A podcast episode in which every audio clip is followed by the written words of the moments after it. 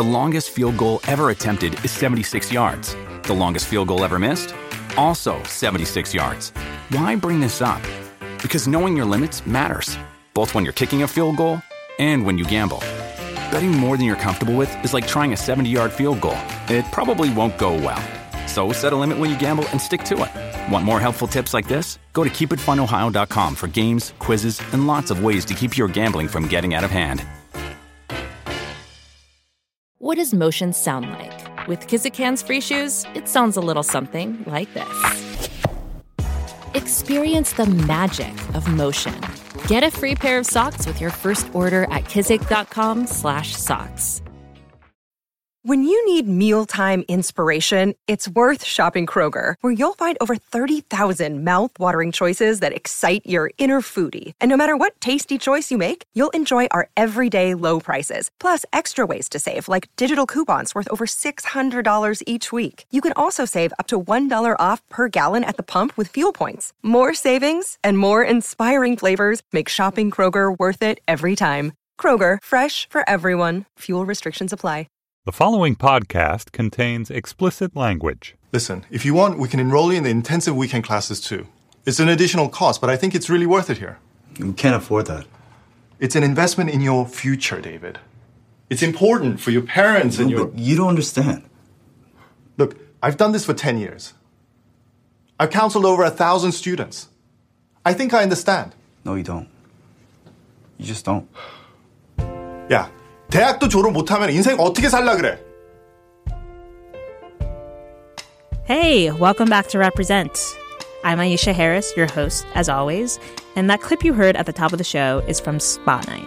And I'm excited to bring to you today a very fascinating conversation with Joe Seo, the star of Spa Night. And I'm really excited to let you all hear the conversation. It went in a very interesting direction. Uh, so it'll be very fun. But first, we have Alex Jung from New York Mag joining us again today. Yay!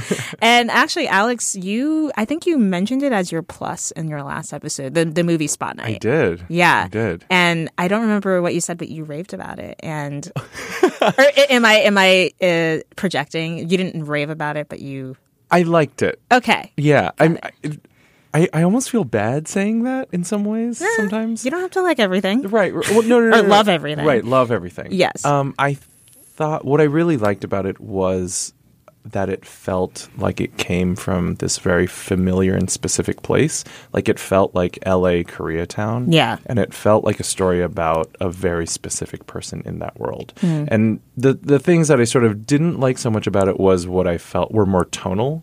Of it, it did feel very bleak to me as a film. Hmm, yeah. Sometimes watching it, I just like, I wanted him to have a friend. Yeah, he was very lonely It- in that yeah, movie. Right. It's it's a movie that I think is very much driven by a feeling of alienation and isolation. Mm-hmm. But I definitely think it's it's worth watching. And Oh, yeah, absolutely. Yeah. Yeah, yeah, yeah. and the actor Joe is is very he's a very fascinating guy, and we had a really fun conversation. And also like just him as an actor, from what I understand, he had to go to Korea to do work, right? To find work as an actor, which is yeah, you know, lucky for him in the sense that he's bilingual and he could do that, but Right. at the same time, sad that he needs to go to another country to find work, even though he's American. yeah, uh, we get into that too. But yeah, so today you and I are going to talk about Transparent Right. season three, Right.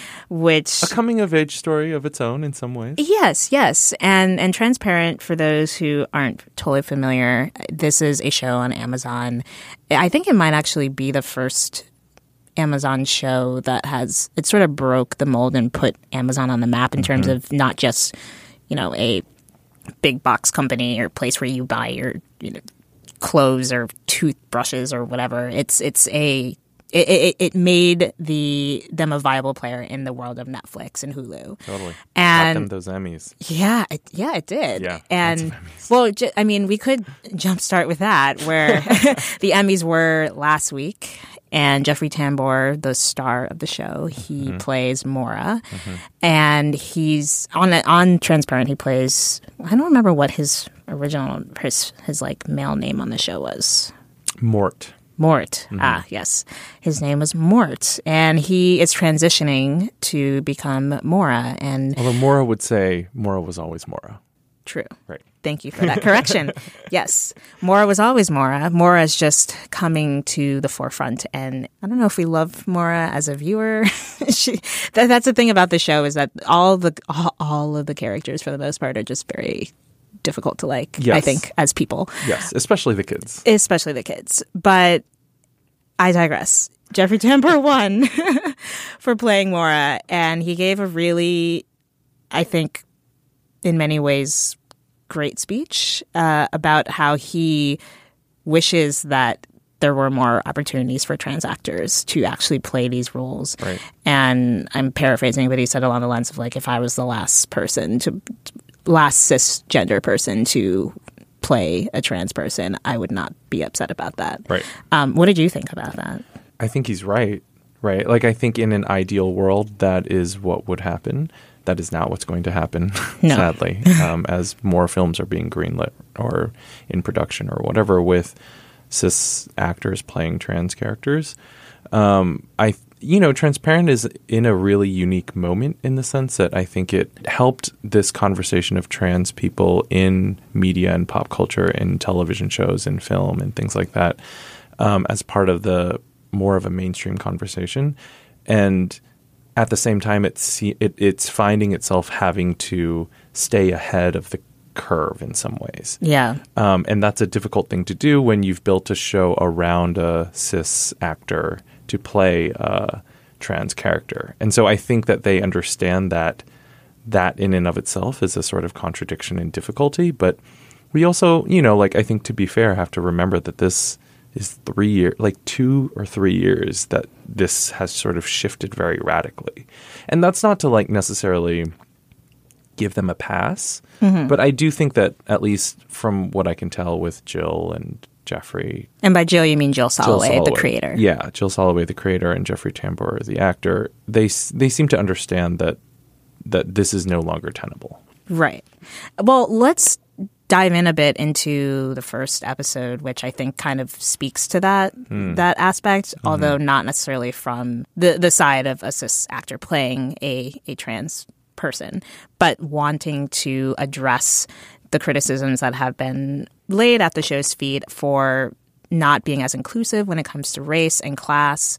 And I'm curious what you think about it. I, uh-huh. I, I, I'm also curious to hear what you think about well, it. Well, okay. So the way I feel about that is sort of the way I felt about girls, which is that this is their world. Right. Like, so I, and these people exist in a bubble. Right. And so it, to me, it's realistic for them not to have much interaction with people of low, of different classes, of, of different races. That's just, they're very insular and that's the way it is. Right. And I think with girls, obviously Lena Dunham, I, I think maybe because it was 2012 and we were, it was a different, sort of different time, but Lena Dunham got way more flack for it than I think Joel Soloway has done. Like, I feel like there's not as much loud criticism about the way Transparent has addressed it as there was for girls. Right. Um, that being said, the way Lena Dunham tried to fix it was like, let me put, make give myself a black boyfriend in season two for a few episodes, played by Donald Glover, and then it just kind of receded to the background. And in this season, I feel at least in the first episode, it's way more integrated in a I don't know if natural is the right word, but in a more believable way Yeah. than it was on Girls. I would agree with that. Um, I mean, so to recap in the first episode at least, Maura is working for what I can tell as far as like a queer youth hotline kind like a of thing. yeah, sort of a hotline. I don't know if it's a crisis hotline per se, but I'm sure a lot of people who call in have Right. like emergency crises. Right. And I think, you know, I think that does feel like a natural way of allowing Maura to interface with people that are of different backgrounds than her.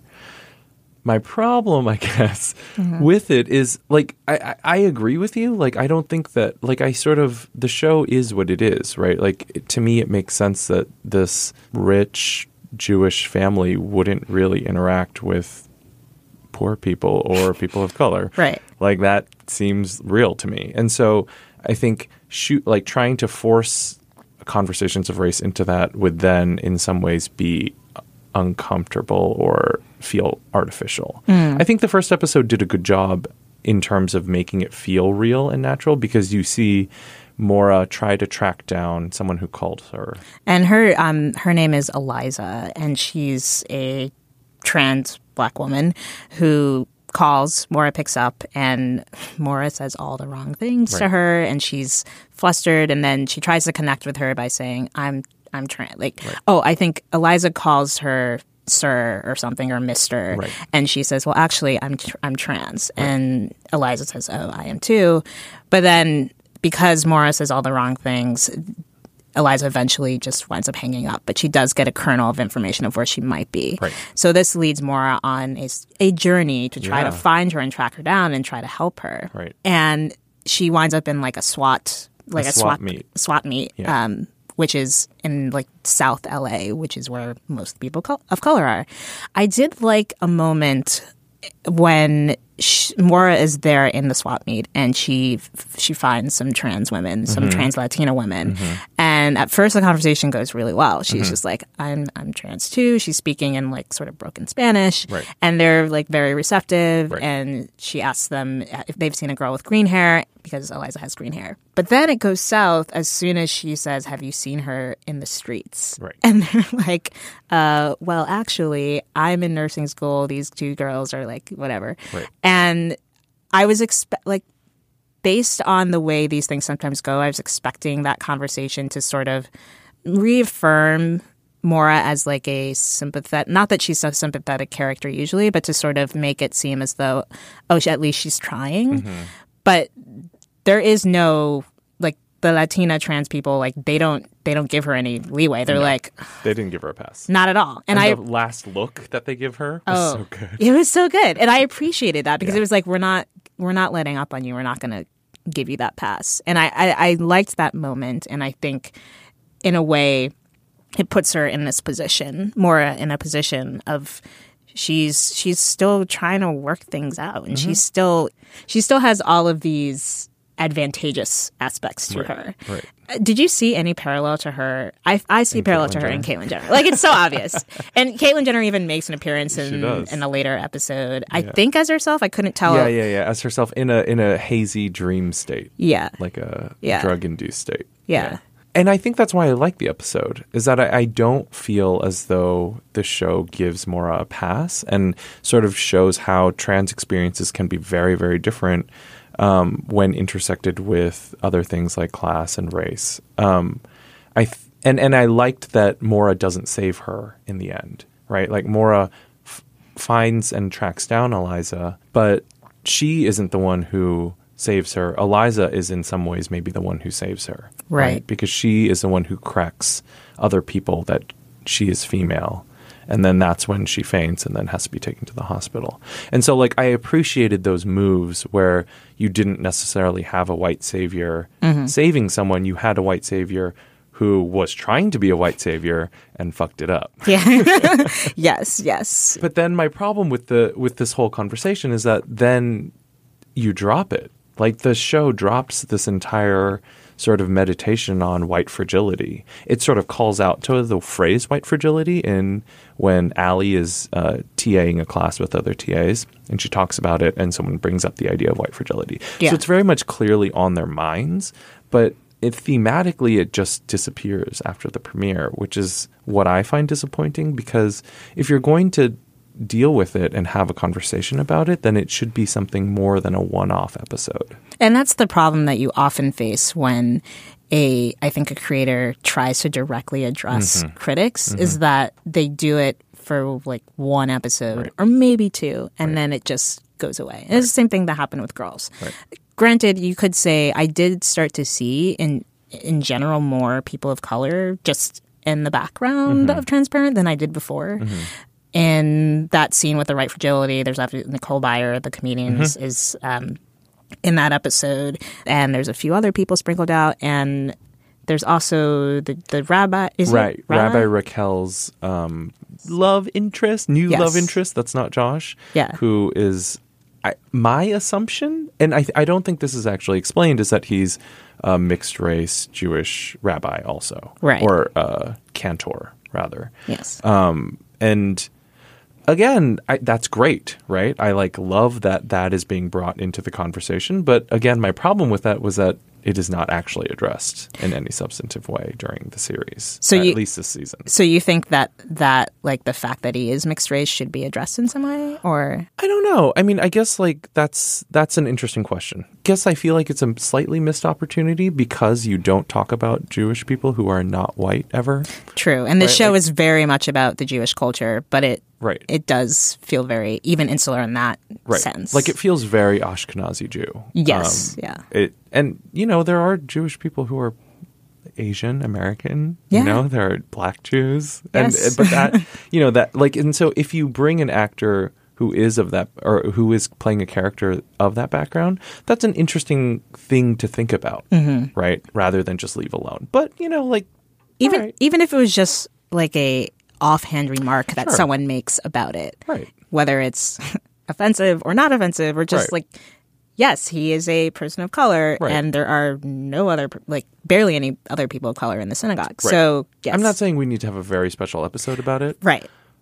but something. It's about it's about acknowledging because that's the thing, like right. We don't want we don't want people to be colorblind. Like we want to we want people to acknowledge our differences Right. And you know there, that I agree. Now that I think about it, it, it it does feel like a missed opportunity. Right. Well, and I guess just in context of the first episode too, where I feel like they sort of drop the race stuff. Yeah. I think that's where I start to start to feel a little skeptical of what's going on. Right. Of like wanting to have a conversation about race or saying that you're open to doing that, but then not really committing to it. Right.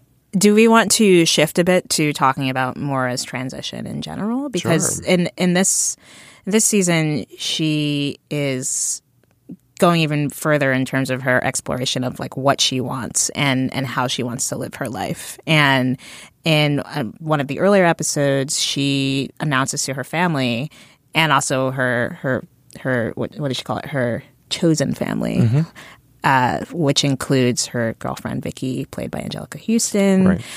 She announces that I don't want to be called Moppa anymore. Right. I want to. I'm planning to get full surgery and also get my face done. And like the way the show's been progressing, it feels like something Mm-hmm. that I'm not surprised is happening. You've seen more of the show than I have at this point. I've watched the first. I've watched half of it. I've watched the first five episodes, and I haven't seen the, the Right. last ten yet. Bad. But I know. um, like There's too much TV. There's just too right. much freaking TV. And the expectation to just sort of watch all of it Yeah. at once is a lot. I, I commend you for for watching all of it at once. Well, you know, it's it's for the job. True, true. I mean, this is my job too, but I. but the, I'm I'm doing this on behalf of the folks. It folks. hasn't even been a week. It hasn't. know? It hasn't. And I'm doing this on behalf of the folks who, like me, don't have time, even when it is my job to Right. watch every single thing. Right. But so, how do you see that progression? Do we do, is the the idea because there is a moment when I believe Vicki or another character says, you know, if you're if you want to get all this done, then you are sort of giving into this these these rigid ideas of what gender is, or it says that you don't love yourself as you are. Do you think the show handles that struggle that she's having well or effectively? Uh, I don't know if I'm the best person to answer that question necessarily. I I do feel like I'm I at least appreciate that that conversation is being had that it's not a given, right? Yeah. Like I think the narrative often in like mainstream pop culture is that this is the the trajectory that a trans person is supposed to go through. Right. And that's actually not the case where there's uh, non-op trans people. There are people who, you know, like choose to go through gender confirmation surgery and facial feminization surgery and all of these things. But there's actually a, a wide array of ways of being trans too. That doesn't necessarily have to follow a script, right? Like not everyone is going to like also be able to afford it. Um, Right. So there's you know there's a lot of these I think layers to being trans that I, you know, like I hope are part of the conversation, which, you know, not to spoil the season for you, but like things get complicated um, with regard to Maura's desire to have surgery.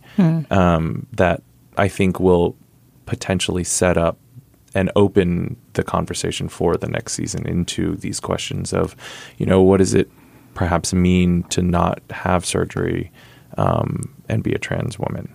in in a way this that's one thing I think transparent is pretty good at at least from my perspective is is asking those questions and mm-hmm. then exploring them. I guess my only to bring it back a bit to the idea of, of class, I guess my my biggest issue with the show is never that it was a show in which they're all wealthy and in which they don't interact with people of color. I guess my biggest issue was like it's a sh- it's the on- for a while it was the only show that really centered around it and it's all it always seems to be anytime we get into um, groundbreaking territory it's with people of a, of a higher class. Like mm-hmm. even the cosby show you think about a show mm-hmm. like that like they had to be really wealthy and rich and well off mm-hmm. and not have to worry about money in order for things to push to Right. push forward. There are not many shows that deal with class actively, I think. yeah.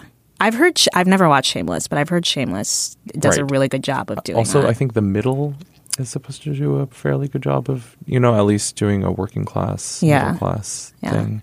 And The Wire too, I think, was very good at that. Right, right, right. You know, I do think to bring in one aspect, or what I, I think one way in which the show has been successful in terms of bringing in different conversations that don't center around Maura's specific experience are characters like Shea, right? Who um, they sort of pair off with Josh. Uh, I, I don't think you've seen it yet, but like she goes on a road trip with him to go deliver. Spoiler alert! Sorry, uh, Rita's ashes to their son. It's there that like it's clear that there's a sexual relationship. I think between them, um, or or maybe a budding one, and she brings up things like that she's HIV positive, that uh, if he would be interested in a relationship, that maybe he would explore PrEP. Like these are like conversations that uh, are very much a part of a lot of people's experiences in the trans community, but is not one that Maura is likely to have. And I think like that's an you know a useful example of like how people of different class backgrounds and races bring in you know more texture to the conversation of like mm-hmm. there are so many different ways of being and living and experiencing this thing that you sort of call trans, Right. which is true for every part of the LGBT community. Yeah. Yeah. Well, I think we could obviously talk about Transparent all day after I've seen the rest of the season, which will be soon, I'm sure. But yeah, I I'm looking. If you guys have any thoughts about Transparent season three or even season two and one, uh, holler at us, and we'd love to hear your thoughts on what you think about the show and and how it handles all these issues we've talked about. Moving on, we have our plus delta segment. Plus and- Delta. Yes. And I know you were sort of fretting over your delta I but prior to us recording. I think it's actually a good it's I think it'll be good. Okay. Delta. Wait, are we starting with deltas then? Uh you could start with whatever you'd like. Oh, okay. I'm probably going to start with the delta because I, I I try not to end the show on a on a Okay. or end the segment on a negative note. Okay, sure. So, yeah. yeah. yeah, I'm happy to start with the delta. All right. and to uh, explain to people listening what I was telling you before we started recording. Um, I last night, uh, so I this is uh, uh, the night after the debates. Uh, Will and Grace released uh, like a short episode, I guess, like a ten minute ish episode that is the same characters, uh, the same four characters: Will, Grace, Jack, and Karen, um, in you know Will's apartment, and they are in the present day. So they're talking about the election, and so it's a election centered uh, sketch or whatever uh, episode. Um, and Karen, of course, is a Trump supporter.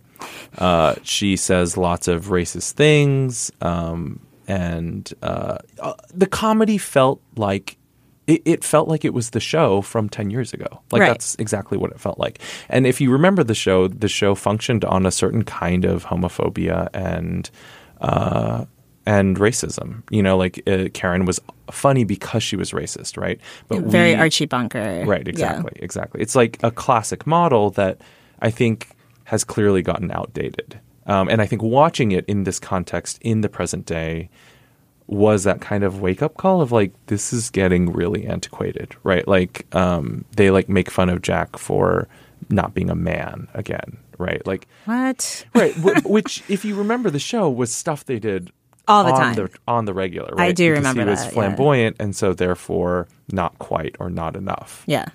Um, and I remember watching this on my. So I I got home late, and I was like in my bed watching it on my phone. Um, I was just like chortled, even though I like I knew that it was bad. Like in my head, I was like. Uh, like I winced Yeah. when I like heard all the jokes again, but I guess like there was a nostalgia there that I was like, eh, it's kind of funny, It's like my experience of watching Sex in the City 10 years later. right? Right, right, right, right, right. That's very generous of you. Thank you. No, I, I can, I'm just saying I can relate. Right. And so this is to say that like I remember I tweeted last night like late last night after I had watched it, I just tweeted like uh like this I sort of enjoyed this question mark question mark. Um and then I woke up in the morning with some people being like that was kind of fucked up. and then I was you know, and Yeah. I thought about it and I was like, yeah, you're right.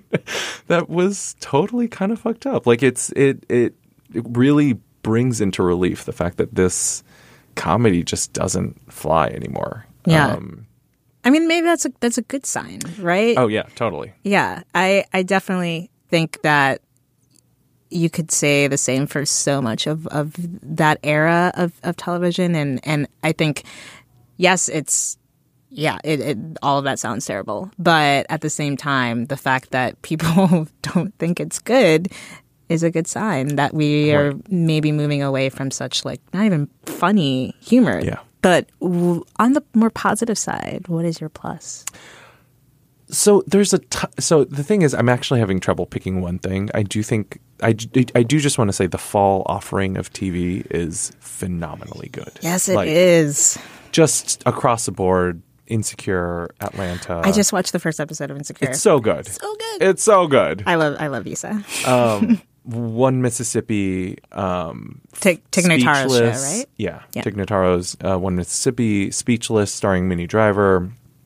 There's just a lot of really good shows that surprisingly don't focus on any straight white men. and guess what? so They're nice. all really good. And they're all also just very different too. Yes. Yeah. The variety is great. It's not like TV is or at least most networks are not producing the same sort of we, we have this formula now we're going to do it. We see with most things where it's Modern Family now we have to have like every show like Modern Family. Right, We're seeing all these varieties of different characters and, and different themes and different ideas. And I guess so. So I, I'm trying to pick one that I feel like uh, is all out that someone can enjoy. Mm-hmm. So I, I wanted to shout out Fleabag, I guess, out of this group. Oh, have I? I have not And even heard of that. Right, and it's a little less like known, and I I think that's the other reason I have. Um, it's by Phoebe Waller Bridge, and she is an actor and comedian in the UK. Hmm. Um, and it started off as a one woman play that she did in Edinburgh, um, like a few a couple years ago. Or a few years ago, and she uh, turned it into a TV show, and it's six episodes or so on Amazon, Uh-huh. and so you can just watch it now. Um, it's a woman dealing with grief and loss. Um, it's a comedy. Uh, and so she's also like incredibly, in some way, self destructive. Uh, she's also considers herself this sexually voracious uh, person. And it is just really good. Um, uh, she does this really interesting uh, talking to the camera, breaking the fourth wall style that is the best I've ever seen it done. Um, it doesn't annoy me like other shows, uh, like in House of Cards, for instance. Um, it's an excellent, excellent show. So I would r- highly recommend that uh, as just if you're bored, watch that on the weekend. I also like the fact that it's only six episodes. Yes. which It's seems so easy. manageable. Yeah, I, I recently got into Catastrophe, and that's also six episodes, and it was so easy to watch yeah. because six episodes Exactly. a season. Uh, well, like I said, I'm going to start with my Delta because I don't like to end on sad notes all the time. Um, although my Delta is not so much. a you've got to do better Hollywood. It's more of a you've got to do better universe. Uh, so over the weekend, Bill Nunn, who uh, is best known for creating Radio Rahim from Do the Right Thing, died, mm. and uh, it just really. Considering all the things that are happening right now in the news and all of the unarmed black people who continue to get shot, and we continue to watch it happen on video, and it, it his death just feels in a way so poignant and sad and he he was obviously he did lots of other things. He was in other spike lee movies. He was in like the spider-man movies. But he will forever i think be radio raheem. Radio raheem! And what that means to cinema and to black people and black culture it saddens me. And it just adds another person gone too soon from 2016 oh shit. Let me check it out that's the hype. Newest, latest. Let me tell you the story of right hand, left hand. It's a tale of good and evil. Hey, it was with this hand that Cain iced his brother. Love. These five fingers, they go straight to the soul of man. On the more positive, happy side of the spectrum, as of this morning, Tuesday morning when we're recording this, the trailer for Fences dropped. And I already watched it. Yes. yeah, Fences is the August Wilson play that people probably if you know anything about August Wilson, they probably know that the best. And the the, the trailer dropped. It's starring Denzel Washington and Viola Davis. They both won the Tony mm-hmm. for this play when it came out on Broadway a few years ago. So I didn't get to see it. I'm sure a lot of people didn't get to see it. Right.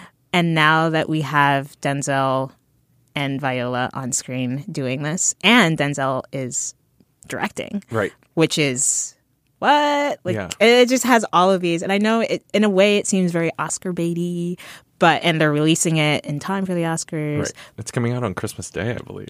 Of course it is. of course it is. Um, so I'm I'm just super excited about it. It uses a famous, pretty well known speech from the the, the, the play to sort of illustrate. And there's all these images going on and you see Viola crying in that remember remember in doubt when she has like all the snot and you're uh-huh. just like I want to wipe the snot. Well we see more of that and it's just great. And she is fully committed to the snot. she is so fully committed. Which, I love it. that is real. Yes. It's not like a tear. No it's like that's snot. No. Yeah it's real crying. It's not pretty crying. Yeah she is excellent at at, at just full on ugh, yeah. crying. And I'm just excited. I'm, I'm also really excited to see Denzel. I mean, I've written about this before and I talked about it. And Magnificent Seven, I must say, is actually a very enjoyable movie.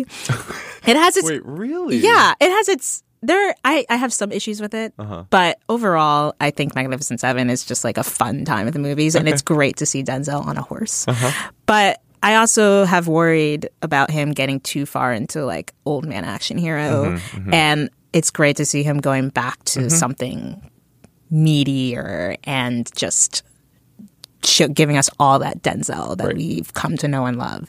Anyway. Yeah. I'm so glad to have you on again. Thanks Alex. for having me on. And where can people find you and your work? Uh, you can read my work on New York Magazine's Vulture.com or follow me on Twitter at E underscore Alex Jung.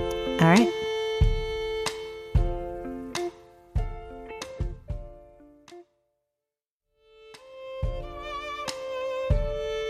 And now let's jump into my conversation about Spa Night. Spotlight tells the story of David, a first generation Korean American living in LA, who finds himself at a crossroads when his family's restaurant where he's worked is forced to go out of business. Does he please his parents by studying for the SATs and going on to college? Or does he figure out what he wants to do with his life on his own? Writer director Andrew Ahn's film is a beautiful and contemplative movie about the child of immigrants' experience and gay male self discovery and I had the pleasure of talking with its star, Joe Seo, about digging into the role of David, being a working Asian American actor, and much more. Check it out. Thank you so much for joining me today, Joe. Absolutely. I'm excited to be here. So, in Spa Night, your character, David, you have spent most of your young adult life uh, working in your parents' restaurants, and then suddenly your parents' restaurant is goes out of business. Right. And so you have to figure out sort of what you want to do with your life and, and where to go from here. right. I'm curious as to whether there were any parallels between your life and, and David's life. And if you can talk a little bit about your background. Yeah, th- there are a lot of similarities. Um, and I think this could like be a testament to like a lot of other even like um, immigrant families. I grew up in um, L.A. most of my life, so it's, that's almost parallel to David. And um, I did help out at my parents' uh, restaurant. They had a restaurant also, but it wasn't Korean. Okay. It was like a it was like a fusion of like just it was just American food, like you know, like a diner, almost like a burgers to uh, like chorizo. Like growing up, everyone kind of works and kind of goes like we all have similar goals. So like it's kind of like okay, how about the family, and then also work on your education aspect and the education aspect. Just as David, um, it was even more uh, intense in my life where they're like, I don't care if you don't help out anymore. Don't help out with the family. You just you know study. Studying is helping out for me. You know, like that's what my mom would say or stuff like that. You know. Yeah. So um, yeah, definitely a lot of parallels. David is an only child in, in, in the film. Were you also an only child? No, or- I have a younger brother. Okay. Yeah. And so you both sort of Yeah, shared we the brunt of we it. gave our parents hell. And and what like besides the sort of academic pressures Uh-huh. and were were you you were expected to were you expected yeah, to go to College? of college? course, expect to go to Harvard, not not college. Harvard, um, expected to be a a surgeon. Um, yeah, all the, we had all these aspirations that my parents give gave us, and since as kids we kind of don't know what we really want to do, we we're like, okay, uh, we'll try it and just kind of go with it. But once I found, you know, like the taste of acting and yeah, I just couldn't let it go. Yeah. Yeah, it was like crack. Well, how did how like how did you find a taste of acting? And, Um, and and how did your parents respond when you told them? Well, I still haven't really told them like I'm gonna act for the rest of my life. Like they just kind of see it through my actions that okay, this guy he he wants to act. Like you know, for them.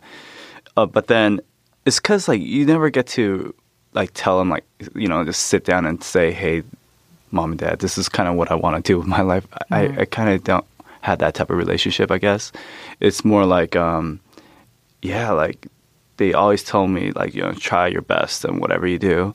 So this is something that i kind of go by and um, i started acting in high school uh, in theater and it was the most exhilarating feeling in my life. Um, it just kind of gave me wings you know like because when your parents well when you have all these pressures as kids like um, you end up doing something completely opposite or uh, getting into a lot of like I guess trouble. And I was a pretty troublesome kid growing up, uh, and almost hated living in a sense. And there was points in my life where I hated like joy, I hated happiness, I hated other people even being happy. It was really like that. I was a really angry kid. Um, however, acting somehow came about. Um, one of my teachers from um, high school, they told me, his name is Mr. Lee, and he told me, hey, you need to, oh, you want to try acting? And then I was like, uh, not really, because I wasn't really like, you know, an extrovert. So then I was like, uh, I don't know. He's like, yeah, why don't you try it? I think you'll be good.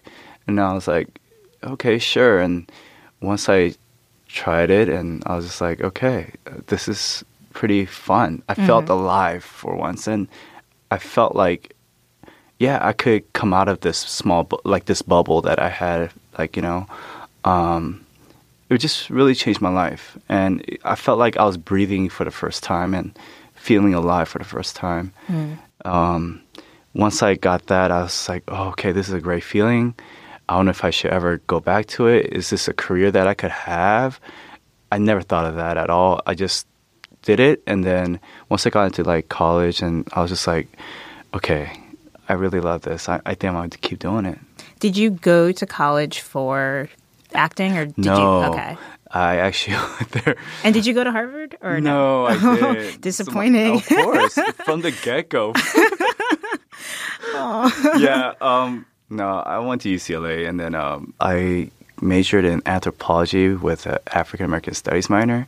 Interesting. So, yeah. Wait, um, why African American studies? It's funny, like people ask me that, but then Yeah. it's because um, I truly believe the model minority in America are African Americans. I truly believe it because from seriously from slavery to being a president, that's that's huge. That's amazing, and I think um, African Americans have come a long way. I know there's still m- way more to go, like f- way more ways to go, but in, in terms of gaining power in politics, in terms of really changing, just like you know how, where, they are in society of America, like I just feel like that's something that all minorities should learn from, or especially Asians should learn from. And I want to kind of like use that model to help out the Asian community. That was like one of my dreams to do that, you know. Hmm. In what ways do you think? Like, is, is there anything in specific that you can take from that that you, you would apply to? solidarity. Like I feel like there's so much solidarity within the African American community, and I don't know, just growing up because I was born in Oakland.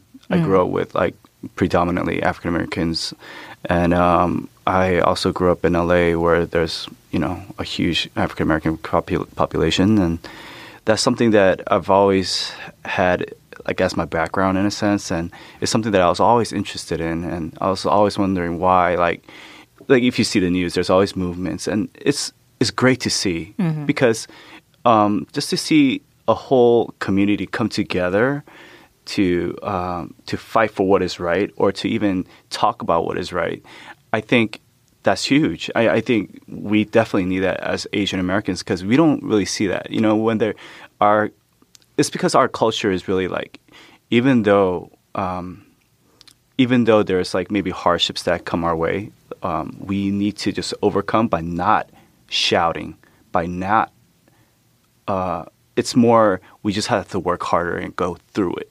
You know what I mean? So that's kind of like our culture. Yeah. And um, but I also see the positives in speaking out. Yeah. Yeah. That's that's so that's so fascinating. I, I feel like especially I'm I'm not from the Bay Area, but I know a lot of people and I've talked to a lot of people who are from the Bay Area and because that space is so diverse, it, it makes for people to be a lot more I feel enlightened about those sorts of Issues. issues right? and ideas Yes. and how they affect other people, not just themselves. Right. Yeah. Mm, but LA is also like it's a good you know background for that. you know, Yeah. also.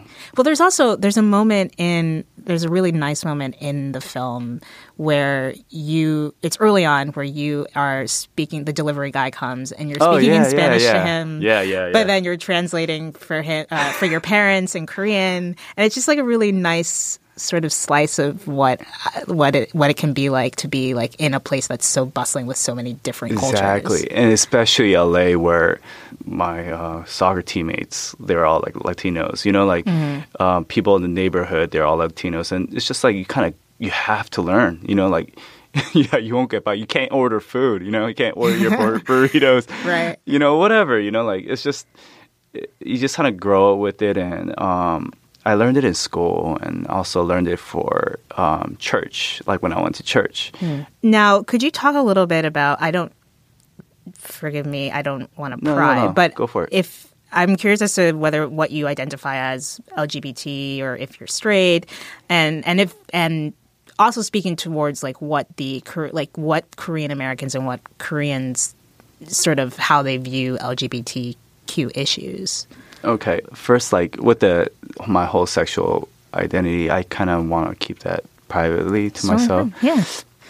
But in terms of um, the community, like accepting or not accepting LGBT, I think Koreans and Asians in general, we don't really talk about sex. Period. It doesn't have to be LGBT, even straight sex. We don't talk about sex really. Like it's kind of avoided. So that whole subject matter is avoided, let alone LGBTQ like matters are kind of avoided. So it's kind of like um, yeah, they don't really talk about it. So another aspect of this film is is the fact that David is sort of discovering or at least tapping into his own sexuality for the first time. Yeah. And Andrew Ahn, the director, he's spoken about how the the premise for the film is that he was talking to a friend of his and the friend mentioned that he had like had a great hookup in a spa, in a mm-hmm. Korean spa. And he mm-hmm. realized that this place where he goes with his family during the day, at night can sometimes turn into these places where men hook up. Right, something magical, right? Yeah. were you aware were you aware of this before you signed on um, for the movie? I wasn't aware of it in LA necessarily, but in Korea, it's people know of it. Like, oh yeah, that's where you know queer people hook up, or oh, this is where like you know all the celebrities go to. This is where you know like so people kind of know like where which is what and stuff like that in Korea. Did you did you guys do any sort of I'm, and I'm not asking this in a in a in a uh, lurid way, but I'm curious. Did you like go to different spots and talk to different people about it, or how did you sort of do Oh, research, or um, did you do research? Oh, Andrew actually did a lot of the research. Okay. Um, him and, then the producers, Kijin, which is he was the DP of our uh, film. Um, yeah, they all went around just to see how it really is, Mm. and yeah, it's it's present. Yes. yeah. So it's real. Um, people do talk about it online, Mm. and also there are places, even in LA, that's supposedly dedicated to uh, a lot of you know gazing and you know stuff like that. Well, that's the thing. I want another thing I want to talk about is is the gaze and, and the the gay male gaze, which is different, obviously. I think from straight male gaze. And so, just to clarify for listeners, your character starts to work at the spa uh, to to help make money for his family. And doesn't tell his parents because they think he's studying for the SAT. Right. And he doesn't want to do that. He wants to help them out. Right. And so you start working at the spa and you discover, David discovers that the spa is a place for hooking up. And oh, there's lots of just quiet, there's no dialogue in these scenes. It's all about the gaze and, and the, the, not just the gaze, but also the gaze upon different body parts, but not the body parts that you might usually expect. It's not like the gaze necessarily at the, the penis or the ass. It's like the gaze at the arms or like the neck. And that's so true. you Yeah. know? Like, yeah, when you when people do gaze, it's it's not always about just the penis. It's about everything. You Yeah. know, like it could just be like even like a calf muscle or like you know like yeah, just like maybe his like you know Adam's apple Mm-hmm. or you know something like that. Like there's always something sexy about somebody like uh, some parts of their body, Mm-hmm. not always the private parts. Right. Uh, How did you guys go about sort of filming those scenes, and, and what did you and Andrew and also the other actors sort of talk about um, in in sort of conveying these moments on screen?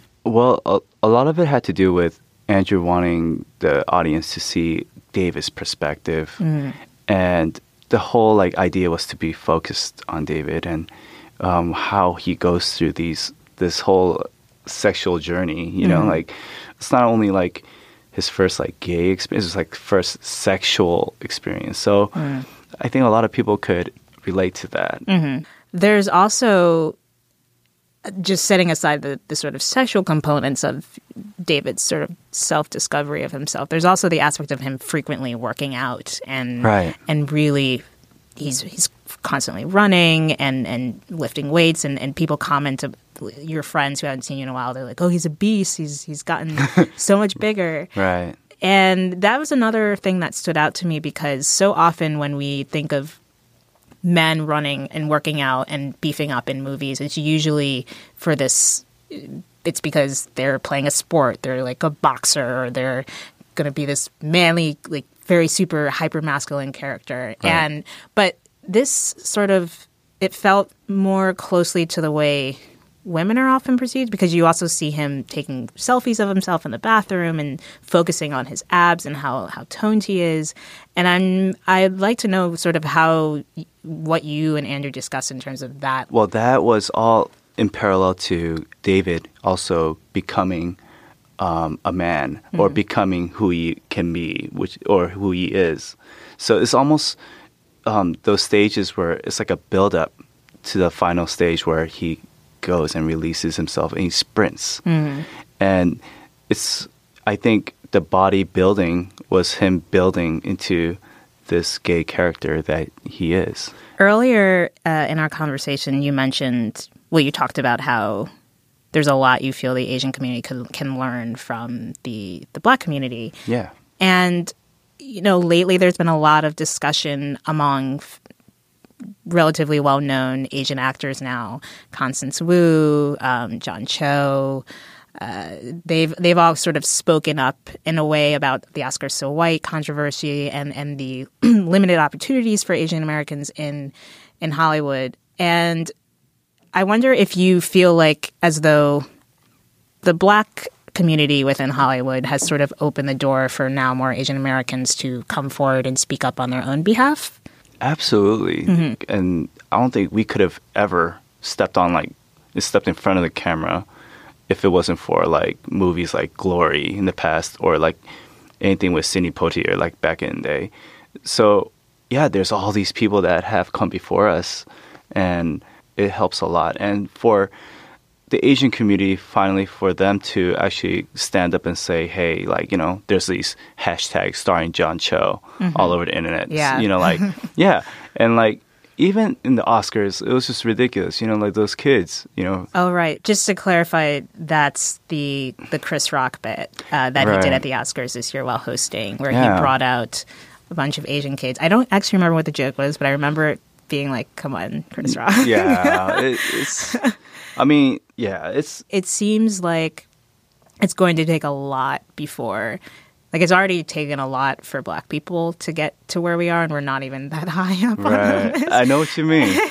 But And- yeah yeah, I would love to see even like a black Asian collaboration. You know what I mean? That would be Right. awesome. Like Yeah.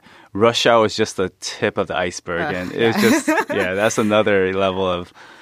Um, yeah, I mean the brunt of the jokes were just like you know stereotypical f- Asian jokes, but yeah like nothing co- like why not do a drama with Asian uh, with Asian black cast? You know, like it'll be amazing. I feel like these stories need to be told, and so many people in America who are now like living in communities where different races all come to mesh together, they'll relate to it, and they could actually be like, oh, finally, you know, I could see someone less like myself in these films. do you do you feel as though this role that you have as david is this the kind of role that you want to see more of and is this sort of your first substantial role in It terms is of like my first substantial one. Even when I before I took this film, I was just like amazed that something like this was being made Mm-hmm. in America. So um, yeah, I was working out in Asia just to be just because I wanted to be an athlete. I wanted to be a, like some uh, I don't know, like a, a blue collar worker, you know, like something that you'll never see an Asian male be casted for in America. So something when I came back and saw a role like this, I was like, wow, this is amazing. He seems this is like a real story. Like it's, a, it's like a real role. And there's a lot more other stories to be told. I want to see like an Asian Sopranos. You know, like the only stuff out there for Asian Americans are like comedy. You know, they're all comedy stuff like like um, Community or like you know Fresh Off the Boat. I mean, there's there's nothing wrong with it, but why not have a thriller or why not have a drama? Why not have some other genre that we could always do? You know, like yeah yeah, I'm just hoping that this was this is just the tip of the iceberg, and hopefully a lot more roles will follow. I, I feel like when it comes to like cinephiles in America and abroad, Asian filmmakers are very much exalted in terms of auteurs and and those who are not working in America, like Yeah, a, like yeah, it's who like are foreign. yeah, like Kim Ki Duk, Park Chan Wook, Right. Like these are huge directors all over all over the world, even in Cannes. He's always invited. Right. You know, like John Woo, like oh my gosh, um, yeah, there's so many. Yeah. Um, but then when you think about, you know, black auteurs, it's it's like you've, we've got Spike Lee and that's it. and, and so it's it's weird because I feel like there there there are certain like certain areas and we can go back and forth on this all day, but there are certain areas where, you know, as minorities black people in terms of entertainment have are have gotten more advancement. I mean, we now have more dramas. We're Right. cast in more action films. Tyler Perry's doing his thing. Yeah, Yeah. Tyler Perry's he's doing something. Yeah, yeah, he's always doing something. but, Um, but then we don't also don't necessarily get the same respect as you know foreign Asian auteurs do, and I just I find it. I mean, it's not it's not a good or a bad thing. I just find it interesting in what white Americans choose to like to to favor. I don't even think white America chooses even those exalted directors from uh, Asia because Mhm. it's it's like we're talking about like Europe, like can Cannes. That's you know, true, like yeah. like America is all all about like encouraging American directors and you know like praising American directors and for sure Spike Lee is one of them. Even like what's that called? Boys in not Boys in the Hood. Straight out of Compton. Oh yeah, Uh, Yeah. Gary Gray, Gary- yeah, exactly. Ryan Coogler, Ava DuVernay, Exactly. And he- they're gonna they're gonna be making greater things, you know, bigger Yeah, things. for sure. It would just be nice if there was room at the table for all of us. Inc- Like if No, but there is. I think there like this market is huge. It's it's not just America now. Yeah. Like uh, whatever America um, produces, it's gonna be watched by like the rest of the world. Mhm. It just it just has we just have that type of power. It's just now what do we do with this power? Like let's make diverse films. So I would like to just have you, for my final query, when was the last time you felt as though you saw yourself on screen? Something that was very similar to your own life and that you felt represented on screen. yeah, just like straight out of Compton was pretty cool. Like you hmm. know, that's because it was it's in LA, and everyone's into hip hop. Like it, there isn't too much that that I see that I could like. Oh yeah, that's so me. The last thing I remember was probably straight out of Compton. Interesting. Yeah, I know. Believe it or not, it's kind of crazy. uh, it's like it's because like you know, I will listen to the radio every before I sleep, just Mhm. like really low because so my parents won't hear Yeah. it just I kind of could relate to like hit, uh, Dr. Dre's love for music, um, where you he had ever- all his LPs around him. I didn't ever had LPs, but and then but then um, when I was um, I still remember uh, when I was like being taken care of like in uh, East Oakland. Um, one of the ladies that helped us out was this um, black woman. She had her own kids too, but she always looked out for us, and she always played music for us, like Stevie Wonder blasting, you know, like Mhm. all these old school, like Donny Hathaway, and all this old school stuff. And I guess that kind of progressed to me, just like trying to like sleep with, like you know, hip hop music or whatever. Yeah, that is a truly fascinating, awesome answer. yeah, I. that's so cool. It's it's crazy to me how a movie like Straight Outta Compton can speak to so many different people. Yeah, Like yeah. it's it's Straight Outta Compton is sort of the opposite of my entire upbringing. Oh, I I, like- see. I was not allowed to listen to rap music. And, Yeah, uh, I mean, I wasn't allowed to either. True. It's just And I- I kind of did it in secret. Yeah, yeah. Well, thank you so much, Joe, for stopping by. Absolutely, It was Aisha. great talking with you. Absolutely, Aisha. And I hope to see you in a lot more work that is just as good and just as meaty and, and introspective and thoughtful as Spa Night. Thank you. Thank you for having me.